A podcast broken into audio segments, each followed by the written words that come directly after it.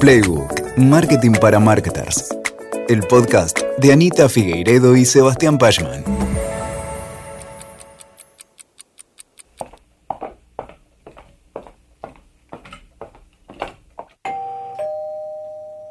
Mariana atraviesa las seis cuadras que separan la tienda de sushi en donde compré la cena y nuestro departamento. ¡Hurra! Tu Rappi está corriendo hacia ti, me dice la notificación de la app. Desde que elegí la comida pude seguir cada paso en el proceso que va desde la aprobación de mi pago, la preparación del plato, el trayecto de la Rappi tendera hacia la tienda y ahora el camino que ella hace hacia mí, qué calles atraviesa, a cuántos metros está de llegar, cuánto falta para que toque el timbre de casa. Pero no me quedo sentada a esperar ese timbre, no es necesario. Cuando está a 100 metros de llegar, bajo rao de las escaleras y la miro acercarse. Le doy un código de seguridad que confirma la entrega sin contacto. Recibo el paquete en intactas condiciones, embalado en una bolsa craft que reconozco. Le agradezco y subo contenta las escaleras sin olvidarme de calificarla con 5 estrellas. Hola, soy Anita, cofundé Proteína Marketing y soy profesora de estrategia de marketing. ¿Y esto? Es Playbook. ¿Por qué elegí pedir mi cena por Rappi? El restaurante en donde compré mi comida hace entregas a domicilio por fuera de la aplicación. No conocí este lugar navegando dentro de esta super app colombiana, sino que yo ya era cliente hace años. Tampoco llego a la app por falta de esfuerzo por parte de este proveedor. Esta es una cadena importante de sushi local que hizo de todo para que yo compre directamente en su tienda. Mantuvo una página web actualizada, subió contenido atractivo a las redes, negoció una promoción con el banco que me da el 35% de descuento, tiene entrega de delivery gratis, habilitó un canal de WhatsApp Business, cobra con Mercado Pago e incluso me manda un mail para saludarme por mi cumpleaños. Y aún así yo no puedo evitar tener ese sentimiento de estrés cada vez que me aparto de la solución que me da Rappi para pedir la cena y sentir que lo voy a terminar lamentando. ¿Y esto por qué? ¿Cómo logró Rappi enamorar a cientos de miles de usuarios que ya conocían y utilizaban el servicio de delivery y que muchas veces lo obtenían sin cargo adicional por parte de restaurantes? ¿Qué me da Rappi que justifica pagar ese sobreprecio y lo valida como intermediario entre el restaurante y yo? La respuesta está en la propuesta de valor de Rappi, el mayor unicornio colombiano. Vamos a dedicar esta reflexión de hoy al concepto de propuesta de valor y a intentar separar esta noción del concepto del mero producto o servicio. Porque tu propuesta de valor no es únicamente tu producto. Pongamos ya esto en blanco y negro. Y puede pasar que una organización esté tan enfocada en sus productos o features de producto en sus servicios o en las particularidades de estos servicios, incluso centrada en las tecnologías que los componen, en lugar de estar realmente centrada en sus clientes y clientas, usuarios y usuarias, que deberían ser el verdadero centro de la organización. Es importante intentar entender qué es valor para este grupo de personas que la empresa eligió para servir. Para esto debemos detenernos en el concepto de propuesta de valor. Vamos a definir entonces qué es una propuesta de valor antes de seguir adelante. Una propuesta de valor es una estrategia de la compañía. Esta estrategia decide cómo configurar la oferta de la empresa o marca para servir mejor a su audiencia. Así, la propuesta de valor selecciona y jerarquiza los beneficios específicos de un determinado producto o servicio según estos sean más valorados por las audiencias seleccionadas por la marca o compañía. Pero no se debería quedar solo con esto, sino que también debería aumentar y evolucionar estos productos y servicios sumándoles soluciones de gestión y de comunicación que van a resolver trabajos, aliviar dolores y crear ganancias para estas personas. Entonces decimos que la propuesta de valor es la decisión de oferta que hago para mi marco compañía y que es una sumatoria de tres cosas. Uno, lo que jerarquizo y evidencio de mi producto o servicio. Dos, el tipo de gestión que lo rodea. Y tres, la comunicación que lo acompaña. Pongamos un ejemplo. Volviendo al caso del pedido de sushi por Rappi, un gran aliviador del dolor de no saber dónde está la cena o cuánto tiempo tendré que esperar hasta que llegue es poder ver el trayecto del Rappi tendero viniendo hacia casa, recibir las notificaciones que garantizan que ella está llegando y tener un horario estimado de arribo a mi domicilio. Esto es sin duda una sumatoria de características o features de producto, técnicamente hablando, pero que se suman a procesos que Rappi tiene y a soluciones de comunicación que la compañía implementa. Lo importante es aquello que este combo está consiguiendo. No solo trae el sushi a mi casa, sino que además hace que mi sentimiento de ansiedad baje mientras que lo espero. Aliviadores de dolor como este que mencionamos recién hacen que, por ejemplo, una usuaria como yo termine pagando un envío cuando podría habérselo ahorrado si hubiese hecho el pedido directamente al restaurante. O incluso que elija utilizar la plataforma y se pierda de algún descuento de precio destinado a otro canal de compra. Por eso, la pregunta para nosotros siempre tiene que ser, ¿qué es valor para mi cliente o clienta? ¿Y cómo consigo una combinación única de producto o servicio, más gestión y comunicación que aporte este valor que mi audiencia está buscando? Mi propuesta de valor puede volverse mi ventaja competitiva o mi elemento distintivo a promover. Puede ser eso lo que me diferencia de mis competidores, una construcción propia y difícilmente imitable justamente porque no es solo lo tangible de mi producto o servicio, sino que también abarca mi manera de hacer y la experiencia que diseño, factores que son un poco más intangibles. Lo más importante cuando planteamos la propuesta de valor es que ésta tiene que atender a un conjunto de necesidades y deseos de mis usuarios y clientes buscando una relación de intercambio mutuamente benéfica y sostenible para ambas partes. Tiene que estar centrada en ellos y en ellas. Ahora bien, ¿cómo creo o cómo diseño o cómo reviso la propuesta de valor de mi marca? Para esto hay numerosas metodologías, pero acompáñame a revisar las dos que más resultado nos dan. Una primera manera bastante útil para evaluar el valor que tiene para el cliente una oferta determinada es examinarla a la luz de los elementos de la pirámide de valor creada por la consultora Bain Company en 2016. Podés googlearla y encontrarla fácilmente como Value Pyramid. Esta pirámide está compuesta por elementos que se agrupan de la siguiente manera. Primero, en la base de la pirámide, los elementos de valor funcional.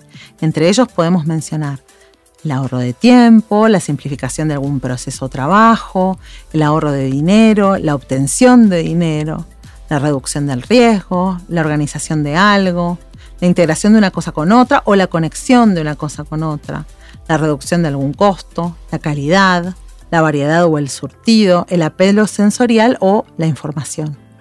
Segundo, subiendo un poco por encima de los elementos funcionales, encontramos un nivel de elementos emocionales, como pueden ser la reducción de la ansiedad, el sentirse recompensado, el valor nostálgico de algo, el diseño y la estética, el proveer una cocarda, también llamado badge value, el bienestar, el valor terapéutico, el entretenimiento y la diversión que algo aporta, lo atractivo de algo o el acceso a algo que antes no accedía.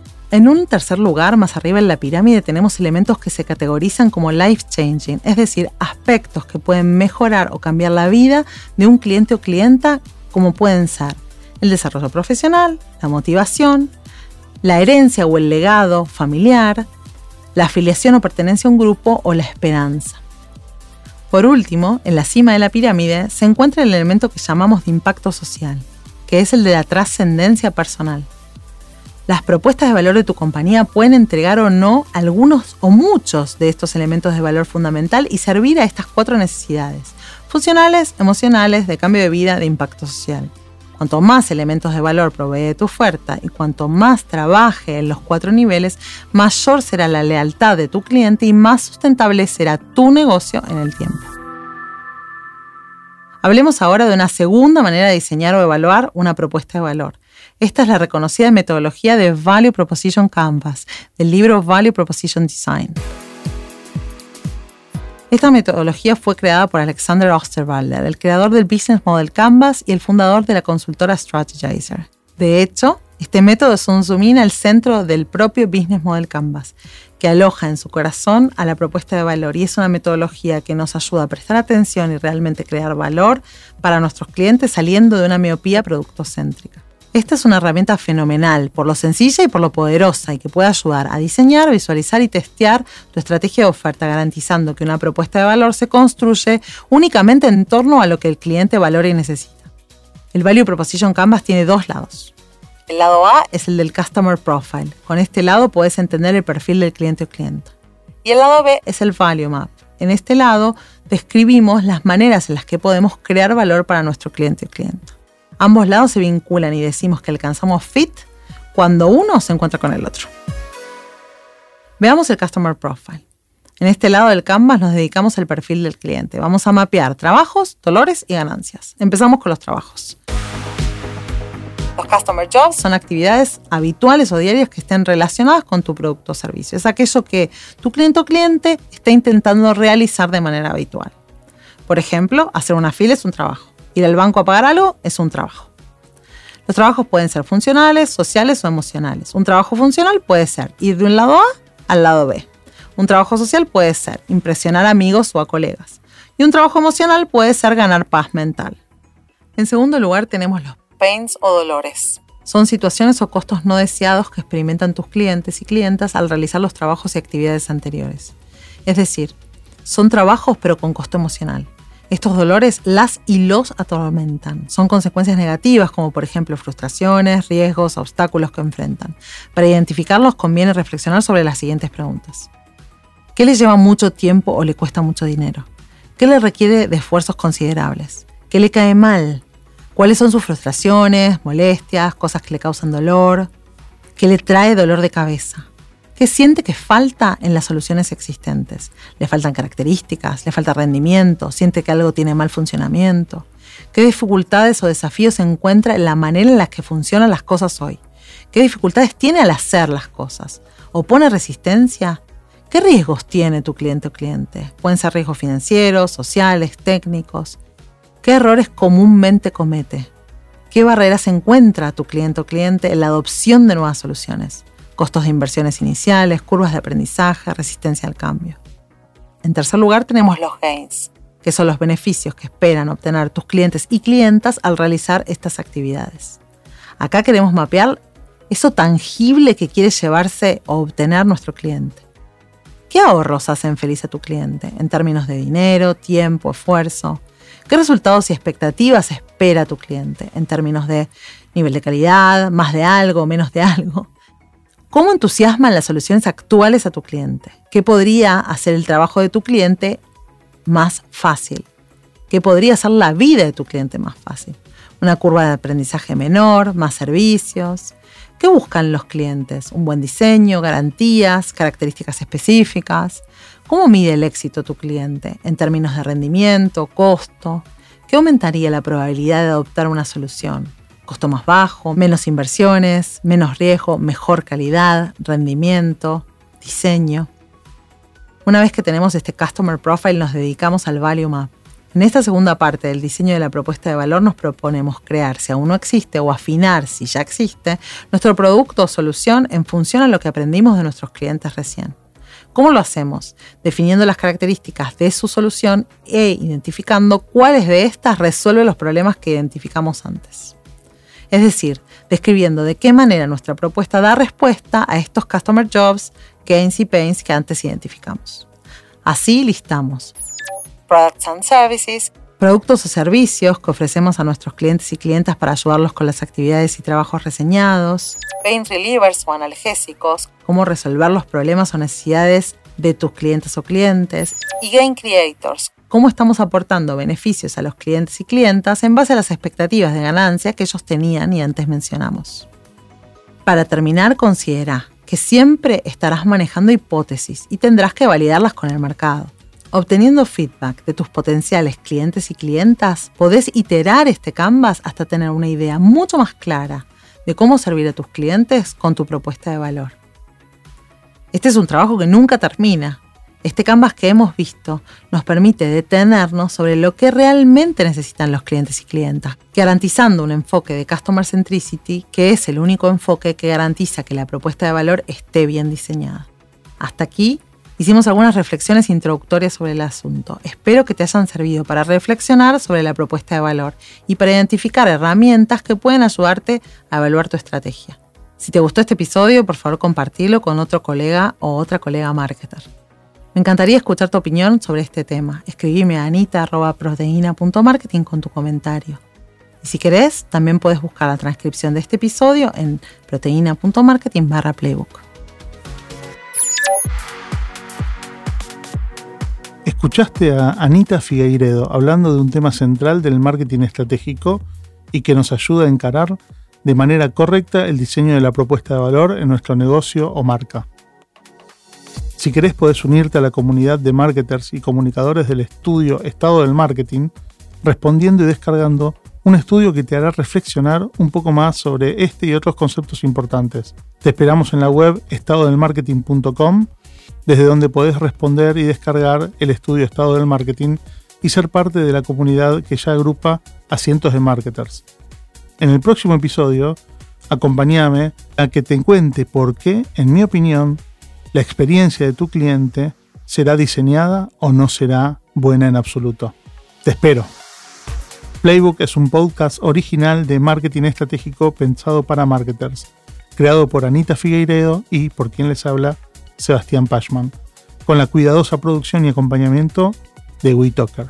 Gracias por sumarte. Hasta el próximo episodio. Escuchaste Playbook, Marketing para Marketers. WeTalker. Sumamos las partes.